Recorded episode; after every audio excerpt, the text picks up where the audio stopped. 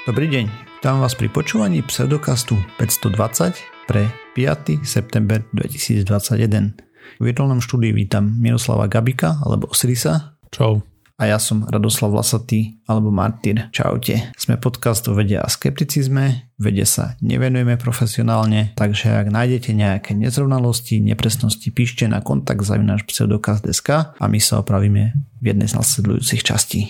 No, takže máme ďalší týždeň za nami. Na Slovensku bol zaujímavý. Neviem, či si postrehol. Mali deň ústavy, e, takže nejaké individuá išli protestovať proti ústave asi, neviem. Aha. Nie, samozrejme proti očkovaniu, e, vláde a tak. No, proste je to zabavné. Obvyklí podozriví. E, samozrejme. Hm. Ako ináč. V Košiciach to prebiehalo celkom v pohode, čo som tak postrehol, akože pomerne kultivovane sa tam správali tí ľudia, vlastne sa zdržiavali pri morovom stĺpe a dole pri dolnej brane. A vlastne v pešej zóne nikoho neobmedzovali, teda nepostrehol som nič také, v Bratislave ich rozhaňali gumovými projektilmi a vodnými delami, mm-hmm. sa mi zdá, či čo. Viem, že minimálne gumové projektily sa tam spomínali dačo v Bratislave. A či to reálne bolo. Samozrejme, že sa vynorili konšpirácie, že v Košiciach tiež strieľali gumové projektily, ale iba na stránke, po, stránkach pometencov a, a tak. Proste paradička. No a potom, čo sa ešte nám udialo, generálny prokurátor zrušil nejaké obvinenia, takže kopec politikov sa k tomu vyjadrovalo a tak. Ehm, potom on mal k tomu nejakú tlačovku, kde si pozval iba asi vhodné med- ne, ne, nechcem komentovať ako vyberal vlastne médiá, ktoré tam pozvali, ale dajme tomu, že jedne z, z väč- jedni z väčších denníkov tam nepozvali, hej, takže hups, em, no, bolo, zatiaľ to vyzerá zaujímavo veľmi na Slovensku, tak to poviem. Hm, to možno prituhne trochu neskôr, ak sa budú blížiť voľby aj s asi postupujúcou vlnou, kto vie, nakoľko budú sprísňovať opatrenia. Hm. Takže máme veselo a veselo vo veľmi zlom význame veselo. Vidíme, no ešte keď nejaké ďalšie varianty prídu. Si zachytil ten, ak sa volá My, alebo ktorý z nejakých... Nie, už vieš čo, som to teraz nepozeral asi dva týždne, tak nejako reálne, že jaký je vývoj. Viem, že zlý, akože masakrálne zlý. Ja som, ja som niekde len videl dnes pomedzi... No proste on tak mimochodom... Ale na, na Slovensku je dobrý, hej. Len, len aby som to upravil, zlý vo svete. Na Slovensku sme na tom pomerne dobre stále. Hej, čo som čítal nejaké reportáže z ú es á, takže teraz tam kopa detí je hospitalizovaných s tou deltou. Hej. Že, že ani teraz už ani tínedžeri by nemali na tým mávať rukou. Nie, že by predtým mali, ale teraz už ste už to... zasahuje aj tých tínedžerov. A ešte som zachytil, že ten variant, že sa spomenul ten My. A v nejakej správe som čítal, že nevyzerá, že by proste, keď máš protilátky, tak sa tým veľmi nenecháva vyrušovať. Hej, uh, takže čo sa týka delty, myslím, že sme to tu spomínali, ale ak by nie, tak nakazlivosť je asi trojnásobne horšia. Hej. A ak nie viacej. Uh, dáta sú stále predbežné, bude sa opravovať a smrtnosť a ťažký priebeh dvoj až trojnásobne, dva a pol až trojnásobne horší tiež. Čiže masakrálne zlá správa, lebo zvyčajne to je tak, že keď vírus je viac smrteľný, tak je menej nákazlivý a toto to išlo presne akože najhorším možným spôsobom sa to posunulo pri tej delte. A tie ďalšie varianty, no uvidíme, hej. Akože ja som čítal len o tej lambde, hej, čo som tu aj spomínal, že protestovali e, ľudia v Peru a ešte kdesi, hej, lebo no, ľudia, lekári, lebo nedostatočná ochrana bola z tej čínskej vakcíny. Mhm. No práve ten nový, čo som hovoril, ten My, tak som, proste sú správy, že vyzerá, že ani tie vakcíny nebudú proti nemu nejak zvlášť účinné. Jej, no tak už proti delte sú menej, hej, výrazne, oproti alfe. Aj, no tak dalo sa to čakať aj. Tom vlastne všetci, mm. čo sa vyznali, tak od začiatku tomu to hovorili, že buď zaočkujeme pronto populácie všade, alebo alebo nás toto skočí, neskočaká. Hej, takže nový vývoj vakcín a ďalšie dávky možno a nová voltna antivaxerov a podobne. Len takým mimochodom z amerických nemocníc je krásna štatistika ohľadom počet antivaxerov, alebo teda takto nezaočkovaných versus očkovaných v nemocniciach, kde sa to pohybuje od deväťdesiattri percent do deväťdesiatdeväť celých deväť percenta, podľa jednotlivých regiónov to tam mali rozdelené. To znamená, že deväťdesiatdeväť celých deväť percenta pacientov v nemocniciach boli neočkovaní. A niekde to bolo tak, že deväťdesiattri percent versus sedem percent, hej, čo je tiež už také, že... Aha. No ale ďalšia vec, ktorá sa ukazuje, hlavne z Izraela, lebo oni boli naočkovaní, zaočkovaní najskôr, že asi ten pokles protilátok, ktorý sme badali, hej, ale to sú stále predbežné štúdie, predbežné, predbežné, predbežné. Opakujem. Ale je tam nejaká korelácia, ktorá sa ukazuje už, že proste ten pokles vedie k tomu, že sa človek skôr nakazí a že skôr má tú prelomovú infekciu, hej, že proste to prerazí aj cez to očkovanie, obzvlášť tá delta. Mm. Oni tam už majú viac jak rok od očkovania pomaly. Niektorí, hej, alebo sa to blíži pomaly k roku, hej, lebo oni boli medzi prvými. A určite viac ako šesť mesiacov, takmer drvivá väčšina obyvateľstva. Takže tak, takže aj toto je nie veľmi pozbudivá správa. Hm, Zvlášť pre krajiny tretieho sveta, kde proste tým pádom vonkoncom sa nedostanú vakcíny. Ako som tu spomínal minulé, ten vé há ó, hej, čo dalo ten ban, alebo teda memo. Eh, čo to bolo? Už ani neviem. Proste pozastavili na chvíľu, aby neposielali, nedávali krajiny tretie dávky, ale Amerika no, dáva tak len odporúčanie, alebo ste urgovali, hej, ale tak nemajú právomoc. Hej, ale... také memorandum dali, hej, alebo ešte tak tam vyhlásili. Nakoniec a... aj v českých správach už som čítal, že pacienti, ktorí majú viac ako osem mesiacov od očkovania, a teraz neviem, či a súčasne, alebo, alebo sú v rizikových skupinách, tak už sa môžu prihlásiť na tretiu dávku. Uh-huh. Tak to sa dalo očakať, že sa bohaté krajiny vybodnú na zbytok sveta. Pravda, že dalo. My to doteraz nerobili. Ale to nám vôbec nepomôže, hej? Lebo tam presne tým aj argumentovali, že proste to je jedno, že ty máš plne zaočkovanú populáciu, keď sa to bude ďalej bublať, tak eventuálne ti príde proste mutácia, ktorá bude úplne mimo, hej, toho očkovania, že ja neviem, ten proteín sa totálne zmení, vektor šírenia nejako sa pozmení, hej, a z jedného zistí, že tie protilátky, ktoré máš, sú ti na houby. No, zase miesto no, správneho riešenia sa robí to, ktoré má potenciál priniesť percenta vo voľbách. Asi, hej.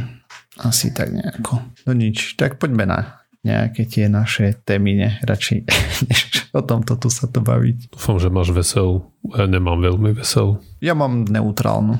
Dobre. Ako ja mám tiež takú, je to smutné, ale myslím, že väčšinu, väčšina ľudí z toho nebude nejak mať depresie. A to je teda vplyv umelého osvetlenia na populáciu hmyzu. O tých o svetelnom smogu sme tu už hovorili iks ypsilon krát. A vieme, že má nepriaznivé dopady na iks ypsilon rôznych častí prírody. No a nedávno sa to pokusili kvantifikovať vedci, ktorí publikovali štúdiu v Science Advances, a oni sa dívali na to, koľko vlastne ako vplyva to osvetlenie na hmyz, ktorý býva v tých oblastiach, kde sa svieti. A pretože už predtým a boli nejaké štúdie, ktoré sa snažili zmerať a vlastne nakoľko je to škodlivé v akých smeroch. A takže už skôr bola nejaká štúdia, ktorá si všimala alebo sa skúsila zistiť, ako vplyva to umelé osvetlenie na reprodukčný cyklus hmyzu. Oni si vtedy zobrali nejaké húsenice, nejakého škodcu, ktorý proste požiera kapustu, a mali niekoľko tam skleníkov a svietili na nich rôznymi farbami svetla.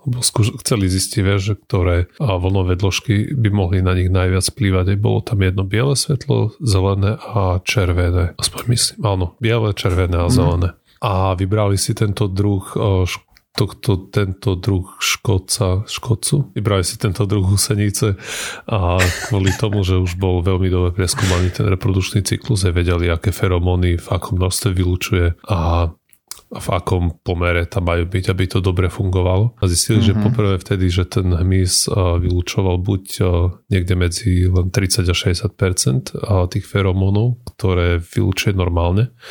A, a to nezávislo na tom, pod, akým, pod akou farbou toho osvetlenia boli. A takisto... Okay, stačilo, že tam bolo svetlo, hej, hej, pádom. Hej. A o tridsať percent menej, OK. tridsať až šesťdesiat percent menej, hej. A takisto ešte oni vylúčujú a proste tie páchy, ktoré vylúčujú, sa skladajú z deviatich feromónov a bol tam jeden, proste ten samičky, ktoré vylúčovali, tak jeden z nich, proste keď je ho príliš veľa, tak to skôr pôsobí ako odpudzovač tých samčekov. A práve mm-hmm. aj toto sa stalo, že nemali ten dobrý pomer a proste miesto toho, aby vabili tých samčekov na párenie, tak ich mohli práve ešte odpudzovať. Takže nielen, že o tretinu, no nie, nie o celú tretinu im to kleslo, hej, tá, tá produkcia, ale ešte navyše to bolo e, nevabivé. Hej. Čo to mm. už bolo jedna vec, o ktorej sa vedelo, že svetlo škodí, a druhá vec bola ešte aj na opeľovačov nočných, hej, lebo to, keď sa povie opeľovač, tak väčšine napadne aj včelička, aj nočné mory, ale... motýle a potom tie kolibrikové mole a podobné somariny. Hej, ale hrozne veľa opeľovania sa deje v noci.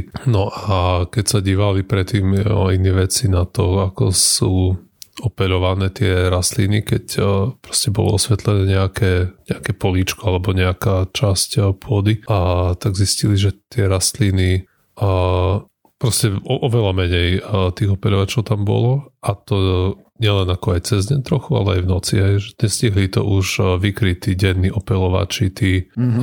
té, tú chybajúcu časť opeľovania, ktoré sa udialo normálne v noci. Hej, no... Tá vyzerá to veselo. A, a, do, a dokonca aj to aj pomerali a zistili vtedy, že tie rastliny, ktoré boli v noci osvetlené, tak mali o trinásť percent menej semiačok ako tie isté rastliny, ktoré boli úplne v tme. To je dosť zle. To je, to je mega zle v princípe, lebo hm. desať, viac ako desať percent úbytok na hektári je masaker veľa. Hej. Hej. No a vlastne vychádzajú z tohto výskumu, tak to, to bolo jasné, že osvetlenie škodí, a teraz chceli veci zistiť, ako to vplýva na populáciu aj tých rôznych húseníc. Lebo tí opeľovači, to je jedna vec, aj tie môžu tie mole a všetky tie nočné veci vedia preletieť aj x kilometrov napríklad, ale tie, tie húsenice takú mobilitu nemajú ani zďaleka, takže oni si zobrali niekoľko úsekov pôdy, a to buď trávnik nejaký, alebo potom také kriákovisko, živé ploty, vlastne nejaký taký typ, hej, kde boli aj tie mm-hmm. a väčšie byliny. Takže tieto dva druhy a biomu vlastne skúmali, dajme tomu. A mm-hmm. pozbierali tam, no mal, mal niekoľko oblastí, niektoré boli v úplnej tme, niektoré boli osvetlené a, el é dé svetlami, a niektoré boli osvetlené nejakými sodíkovými lampami, ktoré by mali mať... A, Ste, o, už je to spektrum o, svetla, čiže je tam predpoklad, že o, budú menej vyrušovať ten hmyz. Mm-hmm. No a zistili, že tam, kde boli a, tie živé ploty, dajme tomu osvetlené tými ledkami, tak tam bolo päťdesiatdva percent menej a, huseníc než v tmavých oblastiach, a tam, kde boli tie a, tmavšie sodíkové lampy, tak tam bolo štyridsaťjeden percent menej a, huseníc. Čiže nie veľmi veľký rozdiel. päťdesiatdva versus štyridsaťjeden? Minus päťdesiatdva a minus štyridsaťjeden percent. Hej, tak dobre, sto desať percent rozdiel, hej, medzi tými dvoma, ale hej. Hej. No a čo sa týka tých travnatých porastov, tak letky, tam kde boli letky, tak tam bolo tridsať percent menej a huseníc, zatiaľ čo tam, kde svietili sodíkové lampy, tak tam to bolo porovnateľné s tými oblastiami, kde bola úplná tma. OK, čiže dobrý rozdiel. Hej, čiže keď máš nejaký trávnik za domom, tak ste by si na ňo asi nemal veľmi svietiť, keď sa tomu dá vyhnúť. Hej. A keď tak a, nepoužívať ledky, mm-hmm. alebo proste nejaký detektor pohybuje, niekto nesvieti tam furt. Hej, samozrejme. No jo, tá, to tak, akože o tom svetelnom znečistení sme tu rozprávali viackrát, a každý, kto videl dokumenty a Planéta Zem a Modrá planéta a podobne, tak určite si spomeniete, alebo ak ste nevideli, na tú scénu, keď sa vyliahli korytnačky, hej, a sa vybrali zlým smerom, lebo proste oni podľa svitu mesiaca sa orientovali, hej, stále, že išli za ním a tam tým pádom došli do vody. Ale keďže nedaleko svieti, svietilo veľké mesto, tak sa vybrali do mesta. Do parku. Napríklad, hej. Tak tam skončili po kanáloch a podobne, hej, že masaker. Hej. A no, ono to má viacej vplyvov. Samozrejme to škodí aj ľuďom na spánok, a obzvlášť takým, čo majú problémy s tým, hej, a podobne. Proste, aj, ale to je jedno, aj tí, čo nemajú s tým nejaké problémy, tam bolo dokázané, že proste to nemá dobré vplyvy. Ani pre ľudí, ktorí si myslia, že spia dobre, lebo spia horšie, než by normálne spali. Mm. No, to sú tie základy ne, spánkovej hygieny, o ktorej sme tiež mm-hmm. hovorili. Musí mať tmavú miestnosť, ticho. Hej. Keď o, chceš vlastne mať tú čo najlepšiu kvalitu spánku. Tak, tak. A keď nie je ticho, tak aspoň monotónny šum, ktorý odfiltruje vlastne zbytok bordelu na okolo. Zase maximálne do nejakých štyridsať až päťdesiat decibelov, hej. To je šepot v knižnici, plus minus úroveň. To som používal inak, keď niekedy si idem za obedom schrupnúť na dvadsať minút a ste sused vedľa, tam prenajímajú ten byt nejakým študentom, tak niekedy tam vreštia a sa smejú, vieš, tí mládežníci, akurát to susedí s mojou obývačkou, kde mám gauč. Uh-huh. A tak som si v poslednej dobe zvykol na, ste nájsť nejaké nahrávky, šum mora, ševelenie lístia, takéto. Hej. Na, si to pustím na sluchátka suseda, to, no to parádne odfiltruje a ja si môžem predstavovať, presne, že som na dovolenke.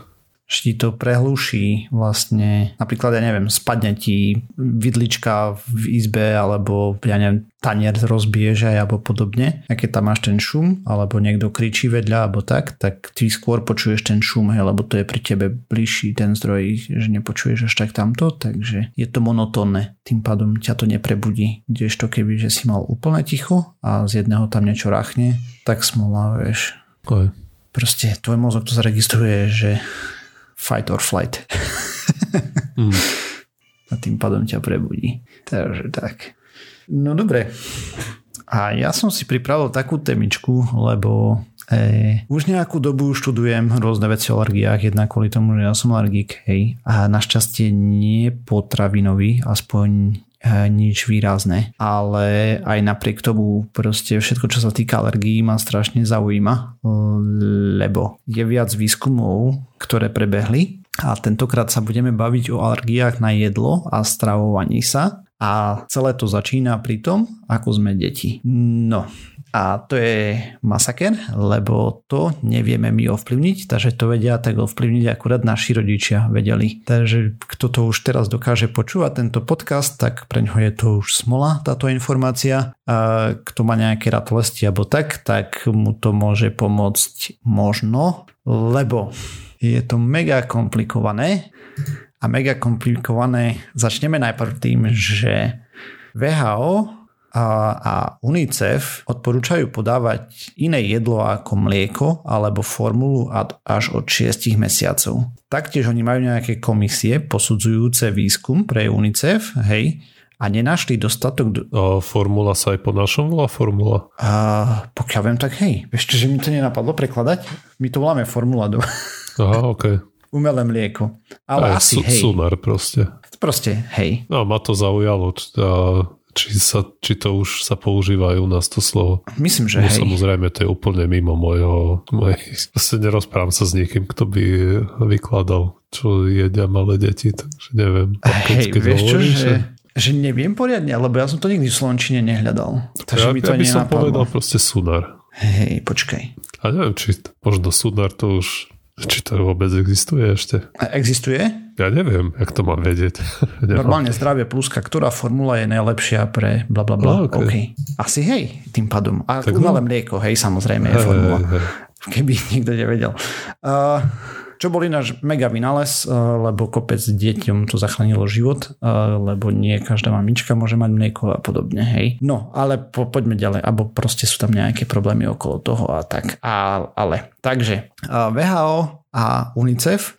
Jednoznačne, hej, proste, taj, keď si človek dá do Google, že ako stravovať babu alebo tak, e, aj s pohľadom na alergie, tak do šesť mesiacov materské mlieko alebo formulu pre novorodeniata, nič iné. Ale Uh, pozrime sa, ja som si pozeral, lebo oni tam majú dve komisie, ktoré to posudzovali, nebudem ich čítať, proste je to nejaká, ktorá posudzuje toxicitu a proste, no to je jedno, nepodstatné, zo pár vedcov, a oni tam vlastne dali takéto uznesenie, že nenašli dostatok dôkazov, že uvedenie arašidov a vajec pred šiestimi mesiacmi znižuje alergie na tieto jedlá. Zároveň však, ak nie sú uvedené medzi šiestym a jedenástym mesiacom, riziko vývoja alergie na tieto dve potraviny sa zvyšuje. Vajíčka, myslíme, kuracie vajíčka. Lebo samozrejme sú prepeličia všelijaké možné. A sú to dve hlavné... Dobre, som povedal? Nie, dva hlavné alergény, ktoré hm, dokážu skomplikovať život masakrálne. Hej, lebo v princípe vaječné bielkoviny sú takmer úplne všade a arašidy sú tiež takmer úplne všade. Proste je to problém. No. S tým, že som si pozrel teda, čo ten UNICEF robil, a tam boli štúdia metanalýzy, prehľady medzi rokmi dvetisícdva až dvetisícosem, a štúdie vyhodnocujúce materské mlieko versus formula bola z dvetisícšestnásť. a pridávanie vajec slepačích a arašidov bol z dvetisícsedemnásť. nejaký prieskum. No a to mi povedal, že to sú už staré dáta, takže skúsim nájsť nejaké novšie uh, metaanalýzy a systematické prehľady. A samozrejme, že som niečo našiel, ale nebolo to až o toľko novšie, takže som našiel metaanalýzu, uh, systematický prehľad z dvetisícšestnásť., ktorá vyšla.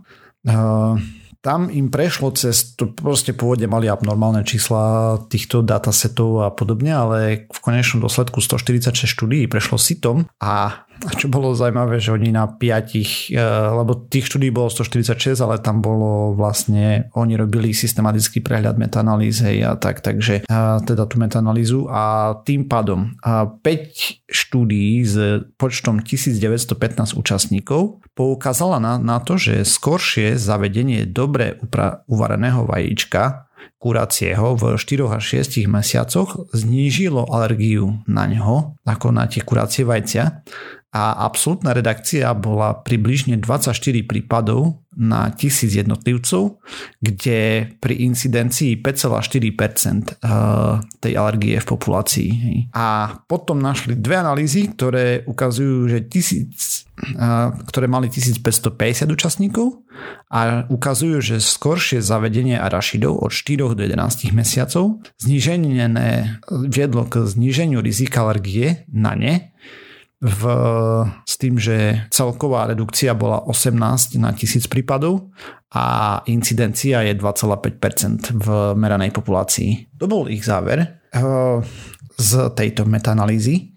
Zároveň poďme sa pozrieť ešte na ďalšie veci. Moment, musím si preklikať, lebo som si nestihol pripraviť poznámky poriadne, takže musím ísť do štúdie. Stávalo sa. A zároveň som pozeral ešte... Uh, systematický review er cé té, teda randomizovaných kontrolných, kontrolovaných štúdií, a tam sa tiež pozerali na prevenciu vlastne tej alergie na jedlo, s tým, že celá táto analýza vyšla v dvetisícdvadsať, a konkrétne osemnásteho júna é pé á pé, a potom to bolo v nejakom pediatrickom alergologickom časopise proste tridsiateho prvého októbra dvetisícdvadsať. No a oni vlastne, ako som spomínal, pozerali sa len na er cé té, netuším, ako sa to robí, lebo aj tie predchádzajúce štúdie, ktoré som pozeral, hej, tam bolo, oni sa pôvodne pozerali na oveľa viacej faktorov, ale než len na vajíčka arašidy. Ale proste museli takmer všetko zoškrtať, lebo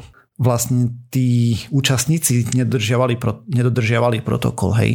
Napríklad pre arašidy mali, že tam to porovnávali uh, v jednej z štúdií, tak na matkovo teraz, hej, čo si pamätám, čo som čítal, je, že uh, Židov v Izraeli versus Židov v ú ká, v Veľkej Británii, sorry, A tam bol protokol taký, že trikrát týždenne nejakú dávku arašidov dávali, presne číslo si nepamätám, hej. A proste a aj tie zvyšné veci, oni mali proste nejako tie protokoly nastavené a proste taký veľký malý non-compliant, proste tak, tak veľmi to nedržiavali, že museli škrtnúť kopec z toho, hej, že nevedeli z toho vyvodiť nič nakoniec. A len z týchto vedeli dačo vyvodiť, bo to aspoň nejako tak dodržiavali. No a teraz z tých randomizovaných kontrolí kontrolných štúdií, poďme na to. Uh, pozerali sa, že štyridsaťšesť tých štúdií skúmalo vlastne, že aká bude redukcia na alergiu na jedlo do jedného roka, alebo v princípe od toho infancy, to je novorodenia, až do skorého tohto, hej, uh, až do raného detstva. Takže vybrali následujúce odporúčania pre tehotné alebo kojace ženy, ale zdôrazňujú rovno, že môže to mať veľmi malý alebo žiadny efekt na prevenciu alergie, pretože dôkazy sú veľmi neisté. Hej, to je to, čo som spomínal pri tom odporúčaní vé há ó a UNICEFu, hej, kde oni to neodporúčali skôr, lebo tie organizácie proste sú, mm, skôr idú na, ten, na tú stranu bezpečnosti, hej. Takže ak niekto bude počúvať toto a pozrie sa, že ten systematický prehľad tých randoma, randomizovaných štúdií, to stále nemusí byť úplne presne, lebo oni to tu aj zdôrazňujú, hej, že proste to bolo ní, nízke vlastne, ní, nízka dôvera voči to, hej. Takže uh, niektoré vitaminové suplementy tam boli, uh, ako keď sa vyhýbali týmto alergénom, hej. Uh, rybí, oj, rybí olej, probiotika, prebiotika a symbiotika a ešte nejaké ďalšie veci. A plus sa pozerali na to, že ak niekto používal hydrolyzované formuly, aby sa napríklad vyhol formulám z krávskeho mlieka, ktoré sú robené, lebo oni môžu byť aj sojové a z krávskeho mlieka a tak ďalej, tak toto neredukovalo vlastne riziko voči krávskému mliečnému proteínu. Avšak, čo si všimli počas tých štúdií, že ak niekto dočasne robil suplementáciu s krávským mliekom v prvom týždni života, čo by sa nemalo robiť v žiadnom prípade, to je to sú normálne odporúčania hore dole, to je proste veľké nono do prvého roka dokonca, tak uh, bolo zvýšené riziko tej mliečnej alergie, mm-hmm. teda alergie na mlieko. Ale len mňa by zaujímalo, ne, nepozeral som do detailov tie štúdie, hej, lebo proste toho je mega veľa, ale keď to zúžili len na jeden týždeň od narodenia, tak uh, by som chcel vidieť ten rozptýl aj, no proste tak ma to trošku pobavilo, hej, že jeden týždeň, že kto dá v prvom týždni krávské mlieko, ale je možné, že v nejakých rozvojových krajinách alebo niečo. No a potom ešte tam bolo jedna vec, na ktorú oni prišli, to som spomínal aj predtým, že vlastne dodanie, alebo teda podanie veľmi dobre uvareného vajíčka, nepasterizovaného, od štyroch do šiestich mesiacov možno znižuje riziko na tie kuracie vajíčka a zase uh, tá regulárna konzumácia uh, arašidov uh, od štyroch do jedenástich uh, výsledok je veľké, veľká redukcia tej alergii v krajinách, kde je vysoká prevalencia, hej, tých prípadov. Napríklad Amerika, ú ká, myslím, že má vysoké čísla a tak ďalej. My, my až tak nemáme, ale tak. A tam je ten, tá sila dôkazov uh, pomerne solidná, ale nie, že rock solid, hej, proste. V, prin, v princípe celé to pochádza iba z niekoľkých štúdií v vysokopríjmových krajinách, hej, tie dôkazy, ktoré oni tam majú k tomu. A v princípe celý záver je taký, že šesťdesiat percent zo štúdií, ktoré mali v tejto random control trials metaanalýze, a to čerta, jak sa to po slovensky... Randomizovaná, dvojito slepané štúdia.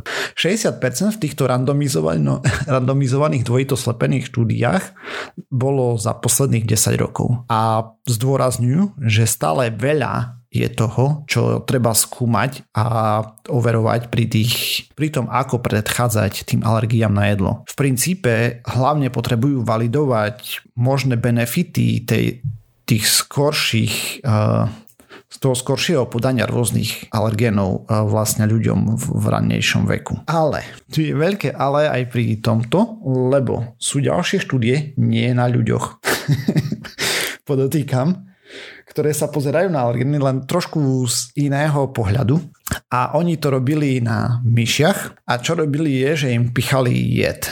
A konkrétne to bol vasp alebo by, nie som si teraz istý, lebo som si to zabudol poznačiť, ale v princípe alergie fungujú na tom princípe, že my máme nejaké histaminy v tele, hej, a oni proste nejaké I G protilátky vypúšťajú a tak ďalej. A celá tá naša alergická reakcia je taká, ako keby sme dostali, to znamená, že mne vôjde prd do nosa a kichnem si tritisíc krát za sekundu. Mm, preháňam to, hej, ale proste toto je dačo šialené bez tabletok, tak e, tá exkrécia, alebo teda sekrécia tých tekutín a tak ďalej vlastne spôsobuje to, že ono sa to snaží vypudiť to z tela brutálne rýchlým spôsobom, ako keby sme dostali do tela nejaký toxín. Hej? A na to si po, sa pozerali vedci e, už dávnejšie a zistili, že kopec tých alergénov má, sú tvarovo podobné niektorým toxínom, ale zďaleka nie všetky.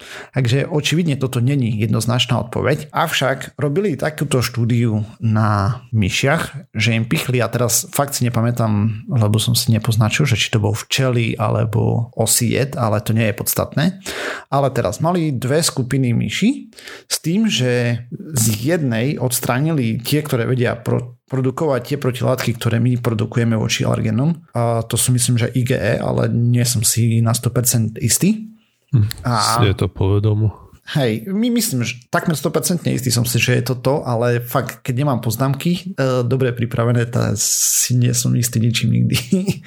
Ale pointa je proste tá, že teraz mali jedné myši, ktoré sú upravené, ktoré nevylučovali tie protilátky a druhé, ktoré vylučovali. Jedné nemali príznaky alergie a druhé mali, hej. No a teraz pichli obom trošku toho včelieho jedu, hej, alebo osieho. No proste pichli im trošku jedu, nie leta, letálnu dávku, fakt málo. Tie, ktoré mali alergie, proste im bolo mega zle. Opuchli a tak ďalej, pomaly anafylaktický šok, hej, a podobné tieto veci. A tie, ktoré nemali, v pohode.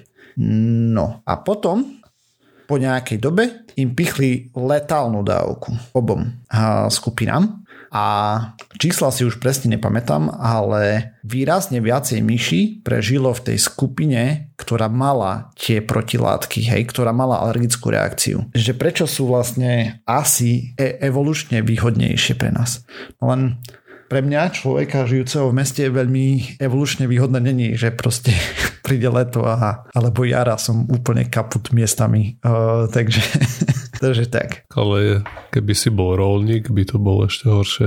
Možno. E, možno a možno nie. Lebo tam zase prichádzaš s inými vecami do styku a úplne na sa ti vyvíja imunitný systém podľa všetkého. Tam je proste toľko faktorov na ten imunitný systém, že čím viac o tom čítam a tak ďalej a pozerám štúdie, tým menej viem naisto. Vidíš? Tak si hlúpi. Lebo kope ľudí stačí si pozrieť osemminútové video na YouTube. Tam majú imunitný hej. systém v malíčku. Hej, hej. No ale pointa je tá, že ešte raz k tým alergiám na jedlo. Odporúčania veľkých organizácií, ktoré sú asi najbezpečnejšie, len môže byť, že niektoré odporúčania napríklad zavadzajú trošku pomalšie, ale oni stavajú na istotu, tak do šiestich mesiacov výhradne a proste formula a breastfeeding a do čerta. Formula a kojenie a a potom uh, arašidy podľa možnosti do jedenásť mesiacov uh, predstaviť dieťaťu podľa všetkého, ak si človek myslí. Ale nie je to na sto percent ani zďaleka. Hej, tie dôkazy tom, tam sú nejaké. Dosť radovne, keď povie, že máš dieťaťu predstaviť arašidy. Hej, ja viem, ako tomu... Tak mu ho, a ty mu ho doslova ináč predstav... No nie, lebo mu nedáš po hnebe pokúsať. Hej. V angličtine doslova je to introduce. Hej, ale proste, ale dobre. Po našom asi... Proste podať napríklad dieťaťu... zaradiť do diety. Áno, takto. Takže ešte do čerta. Hej, Drahé ja dieťa, viem. Toto je arašid. Arašid, toto je dieťa. Áno, presne tak. Tak mu to položíš na tacku, ono by si to malo zobrať, vieš, do ruky a začať žužľať a podobne. No, on aby si to nestrčil do nosa. Áno, presne, nemôžeš malému decku dať takéto niečo. Takže v žiadnom prípade proste nejakou formou arašidy vlastne podať dieťaťu, hej. Ale stále tu treba zdôrazniť, že... Však to že... robili kopu takého výskumu niečo aj a tie vaječné proteíny ste niekde rozmixované, alebo vaječné to boli, alebo nie, arašidové proteíny. Arašidové, bol čisto len ten proteín, ktorý spôsobuje tú alergiu, že pomaličky pridávali do stravy. Uh-huh. Aj keď, alebo to bolo možno vo forme, ako zmierniť tú alergiu, je. Že nie je takto, že pre malé deti Hej. ako prevencia. Hej, tuto je to jednoznačne myslené ako prevencia, ale stále tie dôkazy nie sú sto percent, hej, takže poradte sa so svojím lekárom, to je jedna vec, akože prvá. E, ťažko sa mi to hovorí, lebo dajme tomu, že mám veľmi, veľmi zlé skúsenosti s niektorými radami od lekárov, keď vyslovene veci, ktoré sú dvadsať rokov, no no, odporúčajú robiť. A to ešte stále budem písať jednu sťažnosť na ministerstvo, že by som si uľavil, len ešte, ešte musím vychladnúť ešte chvíľu, ešte aspoň pol roka. a, a tak. Takže toľko, no. K tomuto je, je to masaker. Uh, nie je to ľahké rozhodovanie, čo spraviť, lebo človek môže ovplyvniť život vlastne ďalšej bytosti brutálne a zvážiť si pre a proti je veľmi problematické z dostupných informácií. A, a akože nemalo by byť, lebo správne my by sme sa mali ako laici riadiť tým, čo odporúčajú veľké organizácie ako vé há ó, UNICEF, Americká asociácia pediatrov a podobne, hej. Aj na Slovensku máme nejaké odborné organizácie a pozeral som si, že majú celkom slušné odporúčania, ktoré sú v súlade s tým, čo je vo svete a potom sucho skonštatujú, že ale pediatrie tak odporúčajú ináč niektorí. Čo je masaker. No proste je to... zabavné, hej, no ale tu som vám chcel naznačiť, že výskum sa produkuje týmto smerom, očividne. Nejaké náznaky tam sú, ale či to bude solidné, m, sa dozvieme o pár rokov. A tých pár rokov môže byť ďalších desať, dvadsať, nevieme. Takže tak, je to zabava. Hej. Brutálna. No jo. OK. A hlavne človek nevie, kudy kam, hej. Čo si mal z toho vybrať, takže tak. Dobre, a tým pádom sme sa dopracovali na záver tejto časti Pseudokastu, ďalšia časť znova o týždeň. Nájsť nás môžete na w w w bodka pseudokaz bodka es ka, kde nájdete všetky zdroje, ktoré sme používali prevažne. Ak nás písať nám môžete na kontakt zavináč pseudokaz bodka es ka. Kľudne, ak sa chcete poradiť alebo teda podeliť o skúsenosti, čo ste robili s vašimi drobcami, ak nejakých máte a podobne, ako ste ich krmili a tak. Môže to byť zaujímavé čítanie a podobne. A okrem toho sme na sociálnych sieťach, Facebooku, Twitteri, sme na YouTube, iTunes, Spotify a všetkých možných a nemožných agregátoch. Ak nás chcete podporiť, lajkujte, zdieľajte a dávajte pačiky a všetky tie nezmysly. Ďakujeme. Čaute. Čau.